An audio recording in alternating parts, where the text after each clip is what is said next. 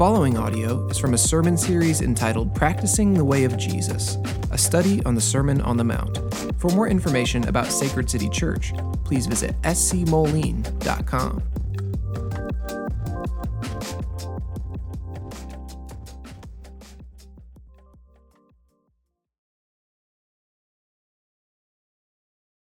Hear the word of the Lord from Matthew 5:1.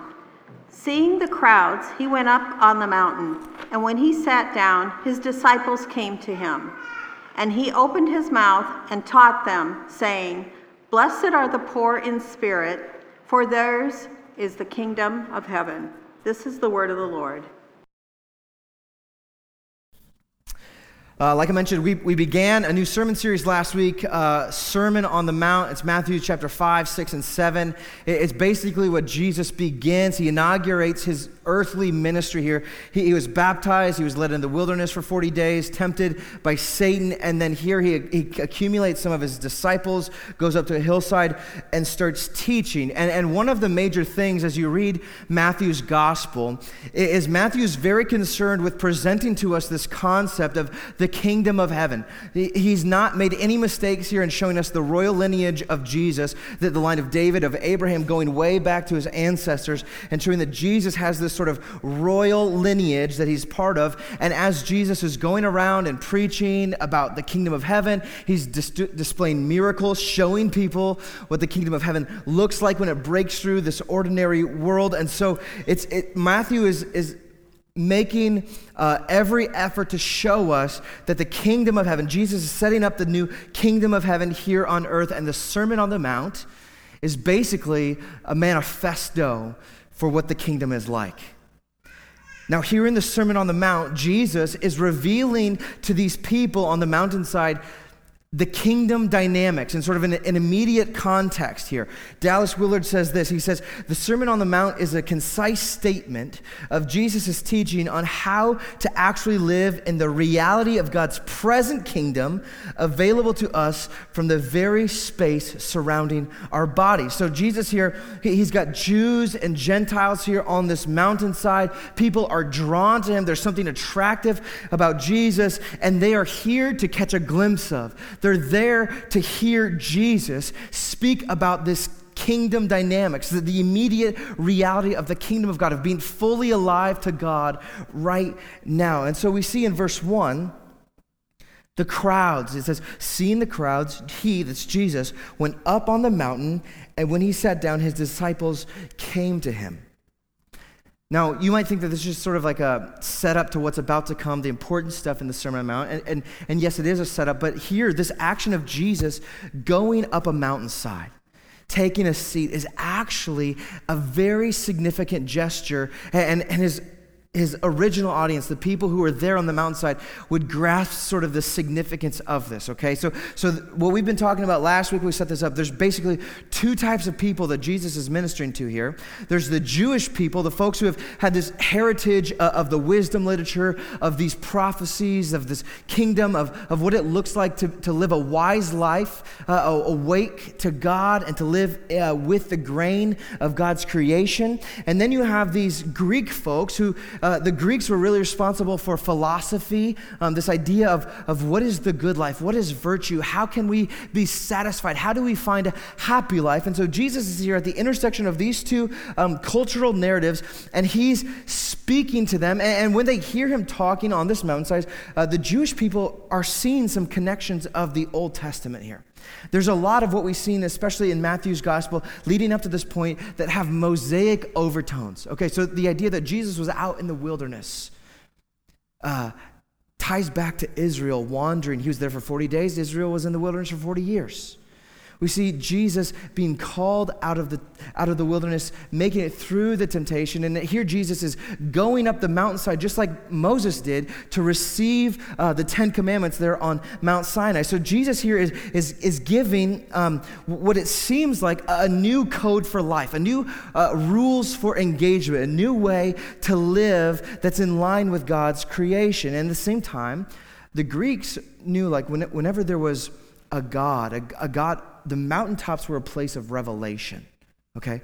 The mountaintops are where worship happened. It's where philosophizers would bring their disciples, would bring their students, and they would teach from this mountainside. So you get these two different groups of people who have some significance here about what it means to be up on a mountainside, and Jesus is sort of fulfilling that. So people are sitting there before Jesus, and they're thinking something important is about to happen. Something revolutionary is underway.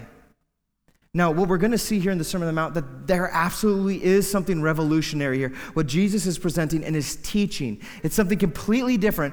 Not completely different, but it's in stark contrast to the culture that the Jewish people found themselves in and the Greco-Roman people. But what's interesting here, it's not just the revolutionary teaching of Jesus that's happening. There's actually a transformation that's happening within the people themselves. See, Matthew begins chapter 5 by using, he's talking about a group of people, and in the first sense, he talks about them as crowds. There's these crowds, there's this mass of people, but then what happens is they are no longer called the crowds, but as they come to Jesus, they're called his disciples. You see it there in verse 1. Seeing the crowds, he went up the mountain, and we sat down. His disciples came to him. So there's this transformation that's happening within the very people who are listening to Jesus speak. And what this points to is the reality that Jesus isn't chasing fans, right? Jesus isn't interested in chasing likes like we might do on social media, right? We post something and we're hoping a bunch of people are going to interact with it in a way like, oh, cool, thumbs up, I like that, that's great.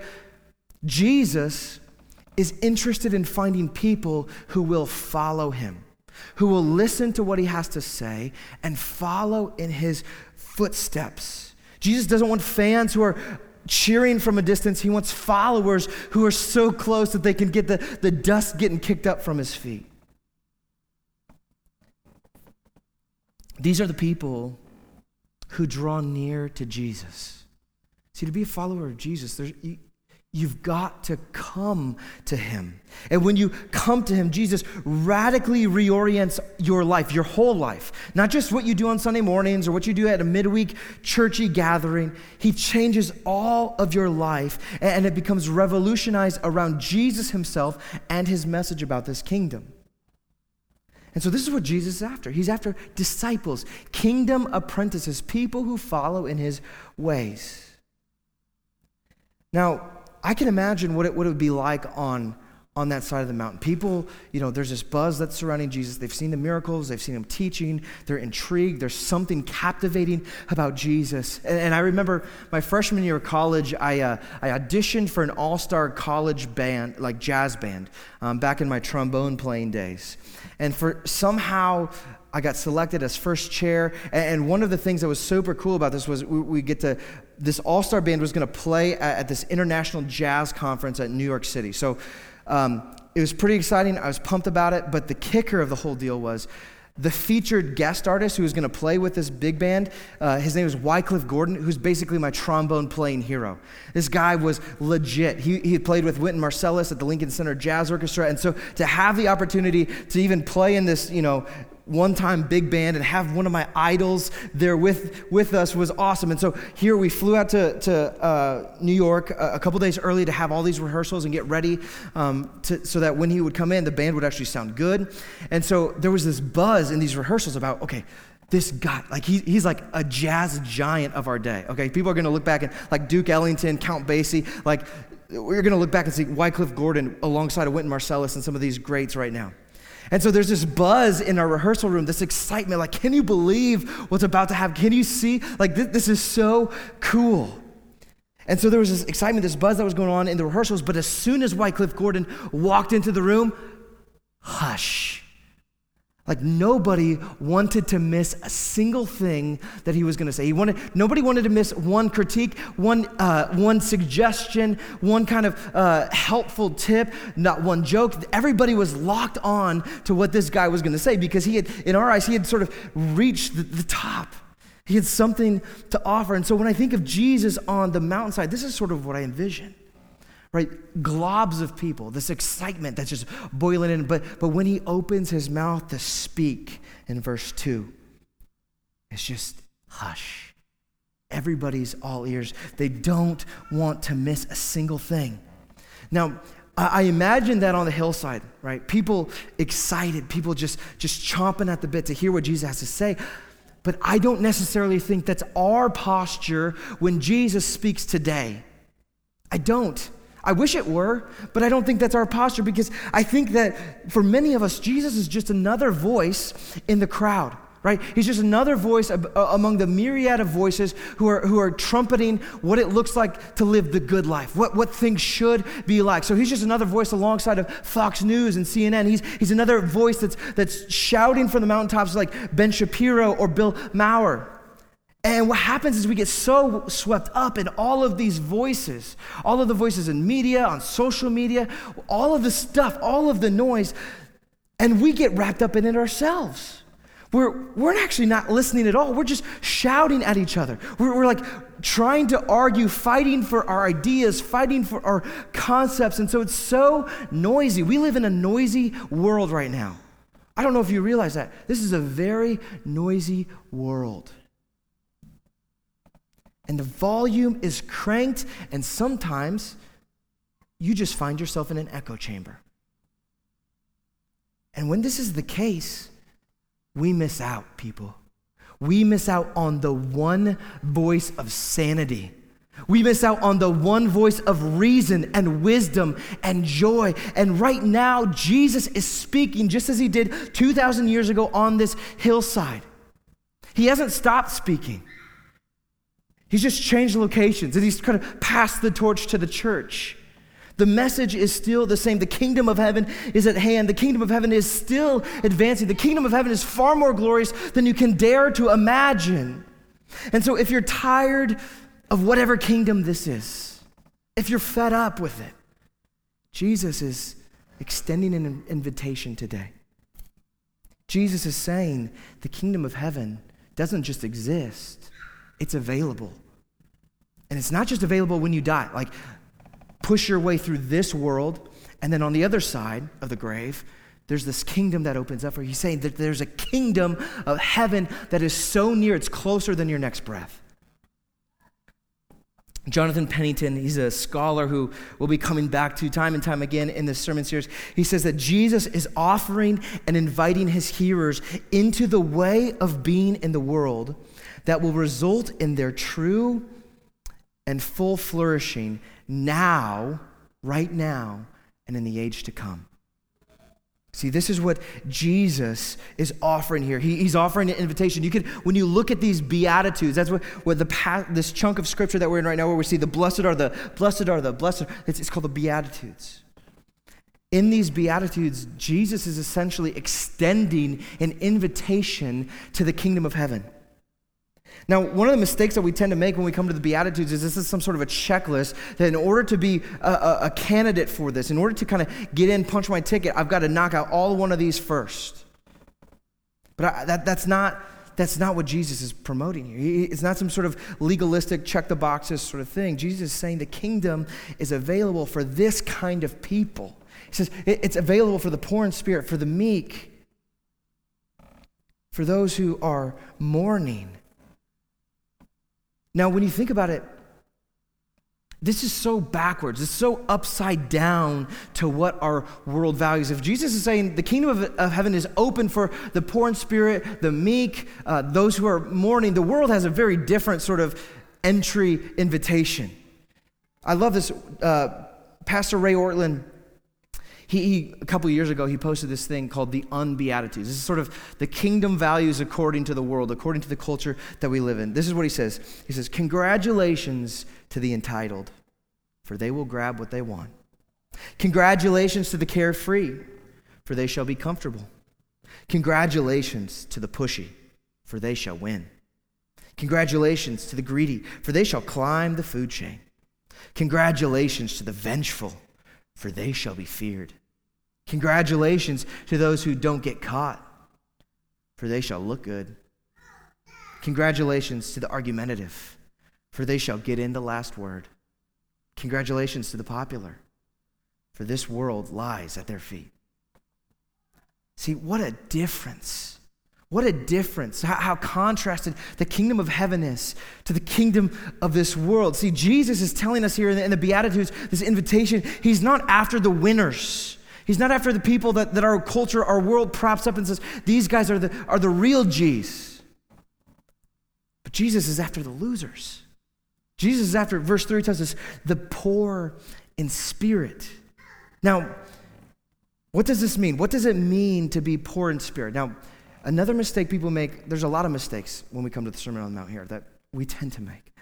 But one of the, when we hear poor in spirit, we associate it with some sort of financial status, okay? Blessed are the poor.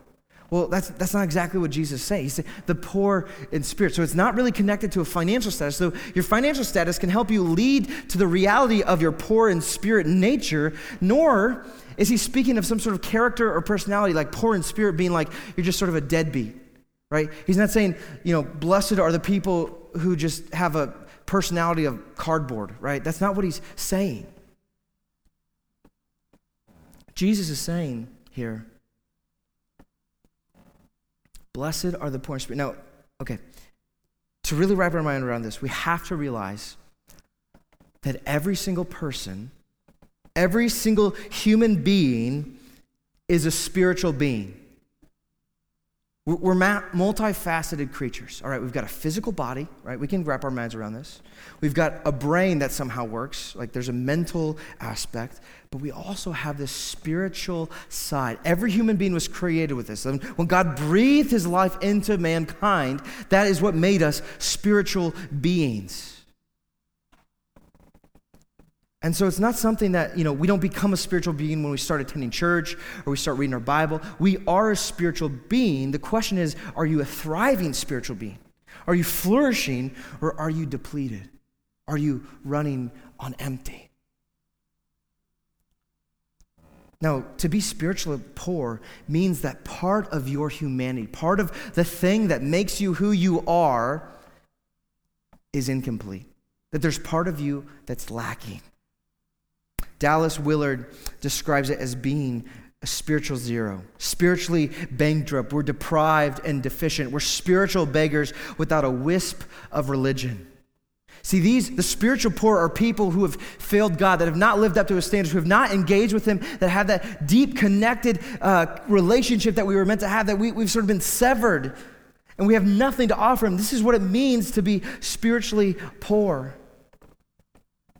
Now, there's been a tendency within the church to sort of sugarcoat this, right? You can see this in some of the translations of our Bibles. Instead of saying, like, the poor in spirit, there's this shift that says, blessed are the humble, right? It wants to sort of put a sugarcoat around it and downplay this sort of ragtag imagery that Jesus presents to be poor in spirit, right? You think of a poor person, dirty, ratty clothes, sort of crippled over, downcast, right? That's what Jesus is trying to present us as. He's trying to hold up a mirror.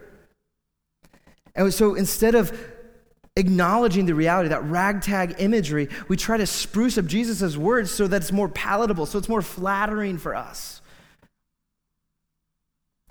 And the reason why this is because we are so ingrained into what our culture values, right? It's like we just take some of what the culture has to offer and we superimpose it over what Christianity, what Jesus has to say. See, our culture values autonomy. Our culture wants to tell us, you need to be self-sufficient, right? Make yourself. Pull yourself up by the bootstraps. And so we hate weakness. We hate the feeling of being incapable, of lacking something in ourselves. And so we try to put ourselves together, and we learn to be self-reliant and self-sufficient, sort of stubborn in our own abilities. And I think that there's a secular way to do this, like there's a non-churchy way to do this, and then there's a churchy way to do this, to sort of suggest that there's something in us that can actually do what we ought to do as far as being being a spiritual being. I think one of the things here, when we look at the secular thing, secular people tend to choose indifference about this, that they'd be indifferent towards the spiritual reality, sort of sweep it under the rug, ignore that part of their humanity, right? Some people come out strong, right? There's some philosophizers, some people who say, you know, I don't need God. God is just a construct of man because we're just weak people, right? And so we're feeble-minded, and so we create this version of God. And so they reject it strongly, or other people have this sense of, man, I'm so spiritually depleted. Like my spiritual poverty is so severe, there's no way God wants anything to do with me. And so those people sort of push God away. That just makes me feel bad, right? Or I think it's stupid. And so they sweep the spiritual aspect of our humanity under the rug, and in doing so, they live this impaired life. It's like being, if we were three-legged stools, like our physical being, our mental being, our spiritual being, right? We take one of those stools, legs of the stool away, and it tips over. It's an impaired way of living. But there's a spiritual, there's a religious way, I should say it like that. There's a religious way to sort of combat this feeling of inadequacy as well. It's where we hide behind the delusion of our own religious accomplishment. It's where we resort to sort of self-help mentality. And we try to prove that we're not bad. We heap up our good works. And we sort of present ourselves in a way that suggests that I can bring something to the table, that God actually really wants me because I can do something for him.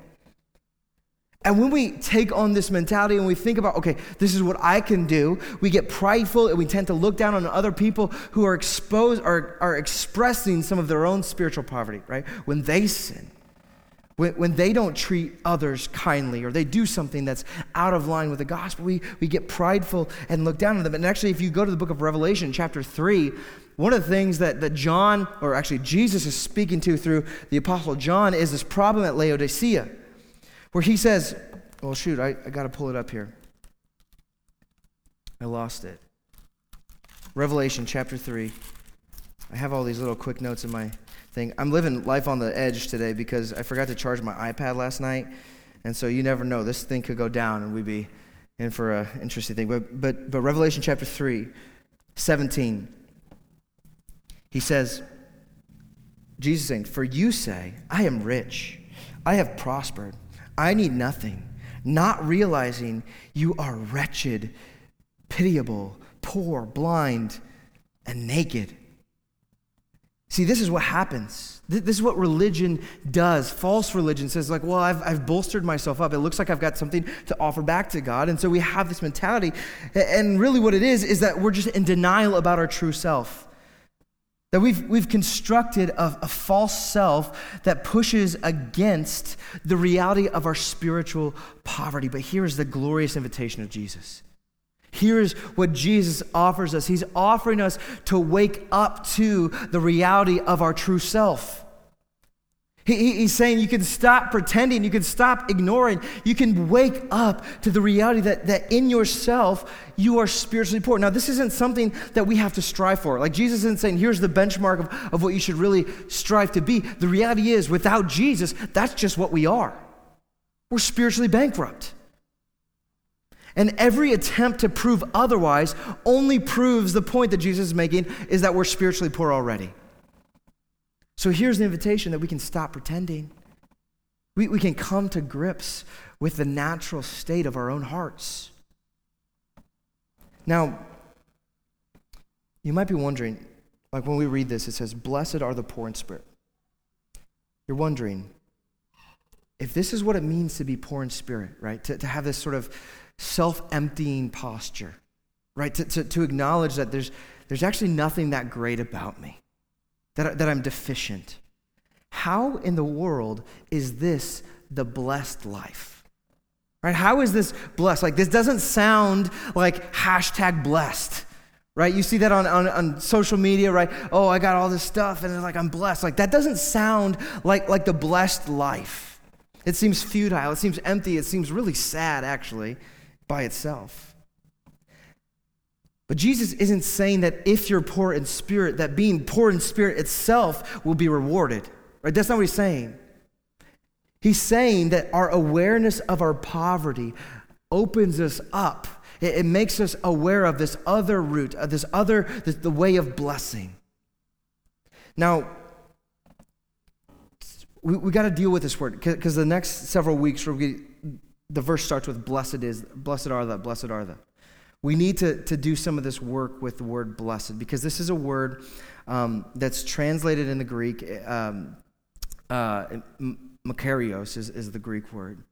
And it does mean blessing, but it carries a different sort of connotation than how we typically think of blessed. Okay, so like we think of like kids are a blessing from the Lord. We think of like, you know, a husband blesses his wife with a bouquet of flowers. Like we look at something like that, and that is a blessing in itself. Now that's true, that there is some sort of element of this, that there is a reward, there is a blessing, there is a divine gift that's being communicated or offered through this.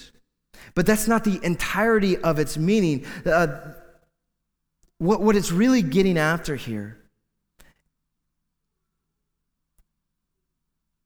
is blessed is a way of living. Blessed is living with the grain in a way where things open up for you, where life flourishes. Now, this is why some translations say happy. They don't use the word blessed. They say happy are the poor in spirit. Now that word doesn't really work. It's not comprehensive. It doesn't give its full meaning here. But the best translation that we can really grab onto here is when we look at this, are flourishing are the poor in spirit. Or think of it this way, like you're in an optimized state of being when your life is lived this way, with the grain of life. Okay, so Jesus is saying, like, here's the way. Here's the way that's going to lead to the good life, which again is what, when we look at the Jewish audience who are concerned with wisdom literature, and the Greeks who are concerned with philosophy, how to find the good life, Jesus is at the intersection of both of them, and he's saying, here is the good life, blessed, here's the way. Flourishing are the poor in spirit. He's painting a picture of what God-centered human flourishing looks like. God-centered human flourishing. That's the target here. Now, this is a new concept for many of us. It's a new concept for that first century audience, because what they've thought of before is that human flourishing is man-centered. Like, when I'm at the center of my life, then things go well for me. But Jesus is actually saying the inverse, that when you can remove yourself from the center, when you put God in the center, that opens your life up for flourishing because you have become dependent upon God.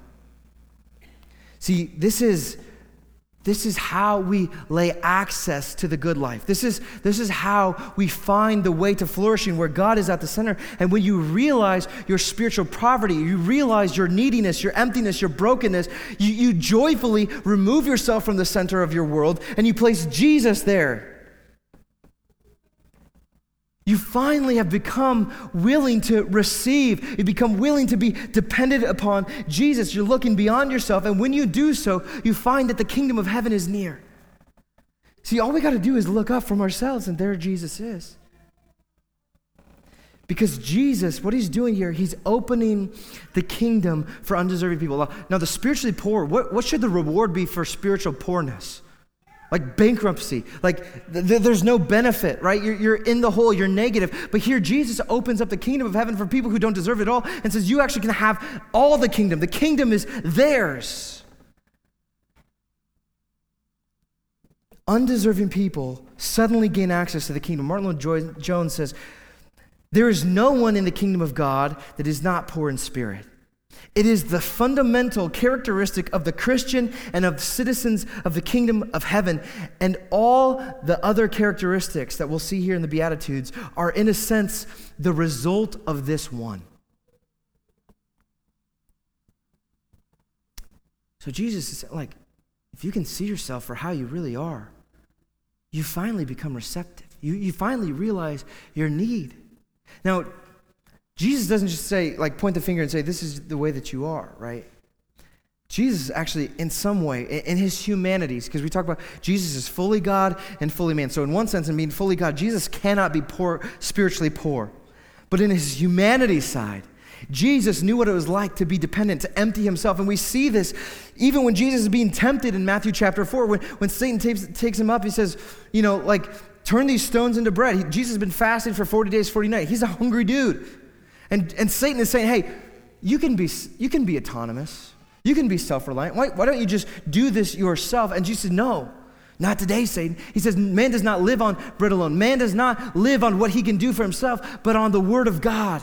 And so Jesus shows us what it looks like to be dependent upon God's word. And then we see later on in Matthew's gospel how Jesus retreats to prayer, that he has to have this connection with the Father no matter what season of life he's in. And so he shows us what it looks like to live this life where we're calling out to God, where we realize that there's something inside of us that's lacking and God can supply what we need. Now, this again is so contrary to the way our culture is. And there's this hymn that it's an old hymn, but it's been redone, and we've sang it here a couple times. It's called "Come Ye Sinners, Poor and Wretched." I just love it. I'm gonna read you like 3 of the 5 verses here, because it's such an invitation. This is what we see here, Jesus saying in verse 3. He says, "Come ye sinners, poor and wretched, weak and wounded, sick and sore. Jesus ready stands to save you, full of pity joined with power. He is able, he is able, he is willing, doubt no more." Verse 3 says, "Come ye weary, heavy laden, bruised and broken by the fall." It's like your own human flesh here is depleted. If you tarry, if you keep striving until you're better, you're never going to come at all. See, some of us are waiting to get our lives together before we come to Jesus. And if that's the case, you're going to miss out. Because there's never a condition that makes you ready to step into Jesus. So he says, not the righteous, sinners Jesus came to call. Right, so where you are right now, today, Jesus is calling you in verse 4. I love this. "Let not conscience make you linger, nor of fitness fondly dream," right? That vision of what you'll be in 5 years, 10 years, when you finally get your spiritual life together. He says, all the fitness he requires is to feel your need of him. This he gives you, 'tis the Spirit's rising beam. See, Jesus is giving and giving and giving, and all we have to do is realize our neediness. See, in our emptiness, we can finally see that it's Jesus and Jesus alone who can fulfill what's lacking within us, that he gives and he gives and he gives. It's only in the emptiness of spiritual poverty can we receive the fullness of true riches.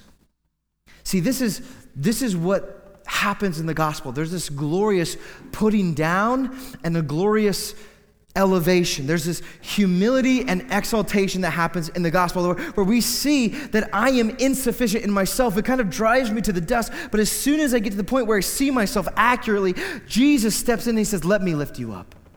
Let me deliver you. Let me lift up the downcast." See, our utter nothingness is met by the utter fullness of Jesus. Now, in Ephesians chapter 3, Paul speaks about this fullness, the riches of Jesus, because here's what happens when you are spiritually poor and you meet Jesus, when you come to Jesus, you don't stay spiritually poor. Now, in yourself, you're spiritually poor, but Jesus now is inside of you. The Holy Spirit takes occupancy. So the person, the third member of the Trinity is inside of you. And what Paul points to in Ephesians chapter 3 is the ultimate fullness, the ultimate riches that we have in Jesus. He says how unsearchable are the riches. It's like if the riches of God were a bottomless pit, we could spend our life digging deeper and deeper and deeper and deeper and never come to the bottom of how deep the riches are. It's this bottomless pit of spiritual wealth. Like if you're like, what's his name? Jeff Bezos, or the dude who owns Amazon. It's like, you don't think about money. You've got billions of dollars. You've got this, it feels like this unlimited wealth available at your fingertips, and that's what we have with Jesus. And so we are now filled with the fullness of God. That's language that Paul uses there in chapter 3 of Ephesians. And so Jesus takes us poor and depleted people, and he makes us filthy rich. Right now, Christian, you are filthy rich if your faith is in Jesus. There is this reality of in yourself, you're depleted. But your depletion is met by the fullness of God. So that in Christ, we aren't impoverished. We don't live this impaired life. See, we have the relationship, that spiritual relationship with Jesus, with God the Father, that we were meant to have, that would give us, that would draw us, sustain us, and give us spiritual wealth. Now, we have baller status. It's like dollars on dollars on dollars, guys. It's like that's what we have, the riches of Christ available to us right now. It's not just something that unfolds later on the other side of the grave, right now.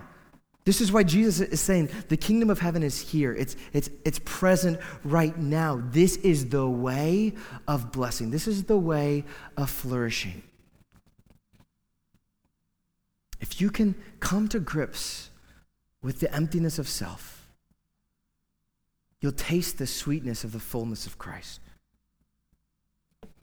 The hymn, Rock of Ages, there's this line that says, "Nothing in my hands I bring, simply to the cross I cling." See, this is the posture of the Christian. This is the posture of a citizen of heaven. My hands are empty. Right? I think we could rewrite this or translate or, you know, kind of reimagine this beatitude and say, "Blessed are those with empty hands, for they will be filled." See, you see your emptiness. You see there's nothing in your hands. Don't despair. Jesus longs to fill them with a lavish, heaping, running over, overflowing blessing of Him available to you at all times, starting right now. All you must do is come to Him. All you must do is turn to Him. Come up the mountainside. Give your ear to Him. Listen to what He says. And as you do, follow Him. See, this is actually the way of blessing. It's not just coming to Jesus and offering some sort of affirmations and nodding your head with what He has to say. It's a matter of following Him. So, church, let us move all of our chips over to Jesus. Like, let us boast in being the most spiritually bankrupt church in the Quad Cities so that we can boast in the riches of Christ, so that we can be filled. Flourishing are the empty-handed, for Jesus will lavishly fill them with Himself. Father, we thank You. God, we thank You that we don't have to deny the reality because, man, even this morning, I feel spiritually bankrupt. I feel like there's an emptiness, there's a depletion of myself, and I don't have to deny that. I don't have to dress myself up and sort of doll up or anything like that. I can just say, God, I'm empty. There's nothing good in me. And instead of being driven to despair, the gospel elevates me. I see Jesus offering me a way into the kingdom, not because of my own merit, not because anything that I've accomplished, but because what He has done for me. That He was the one who actually lived the robust life that I couldn't live, the robust spiritual life, and He was snuffed out. That His accounts were closed so that I could have a new account in Him. So God, I pray that You would more and more make us aware of the riches that are available in Christ, to fill our hands with Jesus, that there would be nothing else that satisfies, nothing else that we turn to, God. Give us more of Jesus. We ask this in His beautiful name.